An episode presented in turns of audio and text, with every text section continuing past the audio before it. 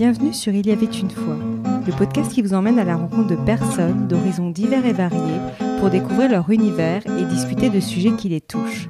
C'est l'occasion pour nous de mieux comprendre et d'apprendre, voire d'élargir notre angle de vue vers de nouvelles perspectives. Aujourd'hui, j'ai le plaisir de recevoir Julia Matera, écrivaine française, après avoir écrit plusieurs livres sous pseudonyme dont Le parfum de Katsu, écrit sous le nom de Claire Volange, Julia tourne la page de la littérature de genre et publie son premier roman sous son propre nom, Le fermier qui parlait aux carottes et aux étoiles, paru aux éditions Flammarion que j'ai adoré. C'est l'histoire d'un fermier alsacien très introverti qui a beaucoup de difficultés à aller vers les autres.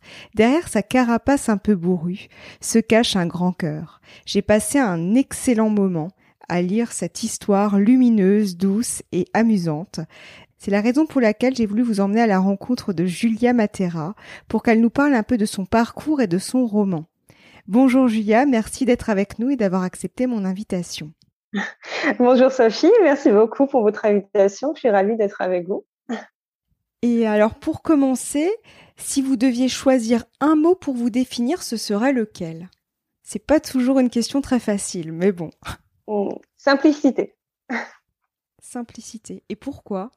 Parce que euh, j'aime les, choses qui sont euh, simples, sans, sans chichi, euh, les choses qui sont naturelles et je trouve que il n'y a rien de plus agréable que de, profiter des, petits riens de la vie plutôt que de se compliquer avec de l'artificiel. Je suis bien d'accord. Alors, dans les grandes lignes, quel a été votre parcours en tant qu'écrivain avant de publier sous votre vrai nom? Alors, j'ai eu un, un, parcours euh, assez euh, atypique. J'ai commencé euh, par, par de l'auto-édition sous un pseudonyme. Donc, j'ai choisi mon pseudo, c'était Julia M. Tin. Donc, Tin, c'était juste le nom de, de mon amoureux. Et j'avais publié le premier tome d'une saga fantastique en auto-édition qui s'appelle Angela. Par la suite, euh, la saga Angela a été remarquée par euh, euh, mon, ancien éditeur, donc euh, Rebelle Édition. Donc j'ai fait une belle aventure avec eux. j'ai publié, plusieurs noms sous le pseudo Julie dans toute la saga Angela qui est fantastique et quelques romans plutôt polars. Et il y a deux ans de ça maintenant, oui, en 2019, euh, j'ai été publiée chez euh, Nouvelle Plume France Loisirs pour euh, le roman Le Parfum de Katsu et sous le pseudonyme Claire Volange.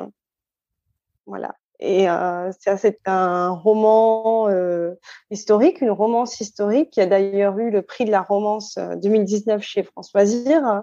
Et en parallèle, j'avais envoyé le fermier qui parlait aux carottes aux étoiles chez, chez Flammarion. Et les deux éditeurs euh, euh, m'ont proposé un contrat en même temps. Un contrat chez Nouvelle Plume pour le parfum Katsu, un chez Flammarion pour le fermier qui parlait aux carottes et aux étoiles. Et comme Nouvelle Plume prenait de nouveaux auteurs et que je signais chez un gros éditeur en même temps et que c'était vraiment inattendu, j'ai dû prendre un pseudonyme euh, pour euh, cette première année pour le pour le parfum Katsu. Voilà. C'est un beau parcours. Et, euh, et d'ailleurs, comment vous avez choisi vos, vos... Enfin, je pense surtout à Claire Volange. Comment vous avez choisi ce pseudonyme? Alors c'est tout simple, Claire, parce que euh, mes parents hésitaient à m'appeler Claire ou Julia, donc c'était plus facile de me faire appeler par un prénom qui aurait pu être le mien. Et Volange, c'est un double clin d'œil, un clin d'œil aux, euh, aux, liaisons dangereuses. Et euh, comme j'écris de jeux historiques, euh, romantiques, je me suis dit ça colle bien. Et en même temps, c'était un clin d'œil à euh, mon travail chez Rebelle Édition, comme j'avais écrit Angela. Et donc, on retrouvait les anges et mon envol. Voilà, c'était un petit peu une façon de dire que j'allais voler de mes propres ailes. Et qu'est-ce qui vous a poussé justement à, à passer de d'écrire sous pseudonyme et puis après d'écrire sous votre vrai nom? Il y a eu un déclic. Enfin, j'ai l'impression. Euh, j'ai eu un déclic euh, avec le fermier qui parlait aux carottes et aux étoiles parce que c'est euh, mon premier roman euh, qui n'est pas de genre, c'est euh, un roman classique Et euh, c'est un roman dans lequel j'ai mis énormément de, de choses euh, personnelles. Alors c'est pas un livre qui parle de moi, mais c'est un livre qui rend hommage à comment dire euh, à ma région, un petit peu à ma famille euh, et dans lequel j'évoque des souvenirs d'enfance. Donc c'était logique que euh, que je, je prenne enfin les, les, devants et que j'accepte de mettre mon, mon, nom et mon prénom dessus. Et justement, pour rentrer dans le vif du sujet, euh, comment vous résumeriez l'histoire du fermier qui parlait aux carottes et aux étoiles? Alors, le fermier qui parlait aux carottes et aux étoiles, c'est euh, l'histoire euh, de Robbie, Robert, euh, qui tient une ferme auberge dans la vallée de Munster avec sa sœur Elsa.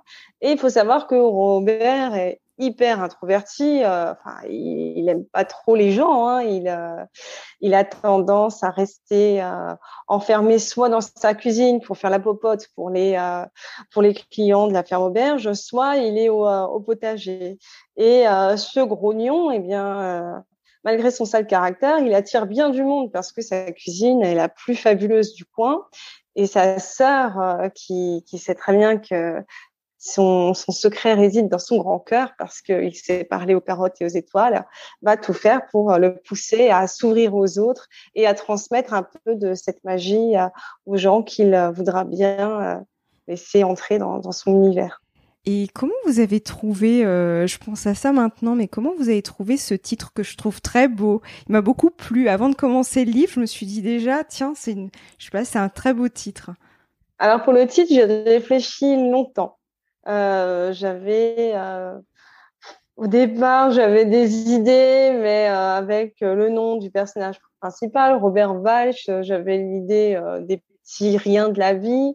Et puis au fur et à mesure, je me suis dit qu'il fallait quelque chose d'à la fois poétique, parce que je voulais que le lecteur sente qu'il y a une plume poétique dans, dans le roman, et quelque chose qui, qui fasse un petit peu conte contemporain, que on ait le, sentiment de, plonger un petit peu dans un livre qui, fait rêver et euh, où il y a beaucoup d'imaginaire.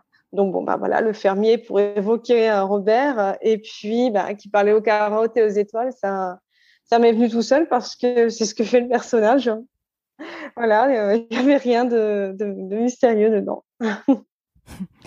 Et euh, justement, bah, vous en avez un petit peu parlé, la cuisine est au cœur de l'histoire. Et euh, vous semblez, d'après euh, ma petite enquête, j'allais dire que j'ai menée, vous semblez allier la cuisine et l'écriture dans votre vie. Est-ce que c'est un clin d'œil aussi vis-à-vis de ça, outre oui, ouais, le, le, le, côté plus personnel, enfin plus voilà, clin d'œil familial. Eh bien, euh, je dois avouer que euh, ça faisait longtemps que je voulais écrire un livre. où On associe la cuisine et euh, la, la, créativité, parce que euh, quand je suis dans ma cuisine, j'ai l'impression euh, de composer quelque chose. Hein. Et souvent, j'écris et je cuisine en même temps. Et comme j'ai une approche qui est très sensible et sensorielle des choses, euh, rien qu'une odeur, une, la chaleur de, du fourneau, ça peut me transmettre euh, des, des, des, des, idées euh, particulières. Et euh, j'avais lu un roman il y a quelques années qui était fabuleux et, et qui, qui, évoquait justement le, le, le pouvoir de, de, la poésie. Ça va me revenir, mais c'était un titre qui rappelait le, le chocolat et euh, on suivait euh, une, une, jeune femme euh, qui, euh, qui restait euh, vraiment tout le temps dans sa cuisine, mais sa cuisine transmettait des, des, des émotions et les personnages en devenaient folles, en devenaient totalement fous et, et moi je suis un petit peu dans cette idée là de l'émotion par par l'essence et je voulais qu'on retrouve ça dans, dans l'écriture. Mm. Et c'est ce qu'on retrouve effectivement dans, dans le livre, je trouve. Ouais. Parce qu'on est vraiment dans la cuisine à Robert. Hein. On a envie de goûter ces, ces repas parce qu'ils ont l'air plutôt bons. oui, c'est vrai. On me le dit souvent, j'aurais dû laisser les recettes. Exactement. Et donc euh, justement, vous en, vous en, parliez, vous avez choisi le, le, cadre alsacien justement par rapport au fait que vous êtes originaire d'Alsace. C'est pour ça que vous avez choisi la, la vallée de Münster. Alors, je suis pas originaire de la de la vallée de Munster. Euh, je suis plus proche des, des montagnes que la, la vallée. Mais dans la vallée de Munster, c'est là qu'on trouve le plus de fermes auberges. Et c'est là qu'on se régale et il y a côté vraiment calme, apaisant et, convivial. Et euh, je voulais ce, cadre pour mon histoire. Alors ça n'a rien de, personnel, c'est juste que euh, je voulais euh, un univers où le, personnage a la possibilité de, de cuisiner, de s'amuser, de rencontrer des gens. Et c'était une évidence qu'il fallait le, placer l'histoire dans, dans ce décor. Et donc justement, vous avez été guidé par des souvenirs d'enfance lors de l'écriture de ce roman. Qu'est-ce que vous vouliez transmettre en fait par l'écriture de ce roman? Sans dévoiler l'histoire bien sûr, mais. Euh... Alors, euh, quand j'ai commencé à écrire ce roman, euh, j'étais à mon neuvième mois de, grossesse. J'étais vraiment à la fin.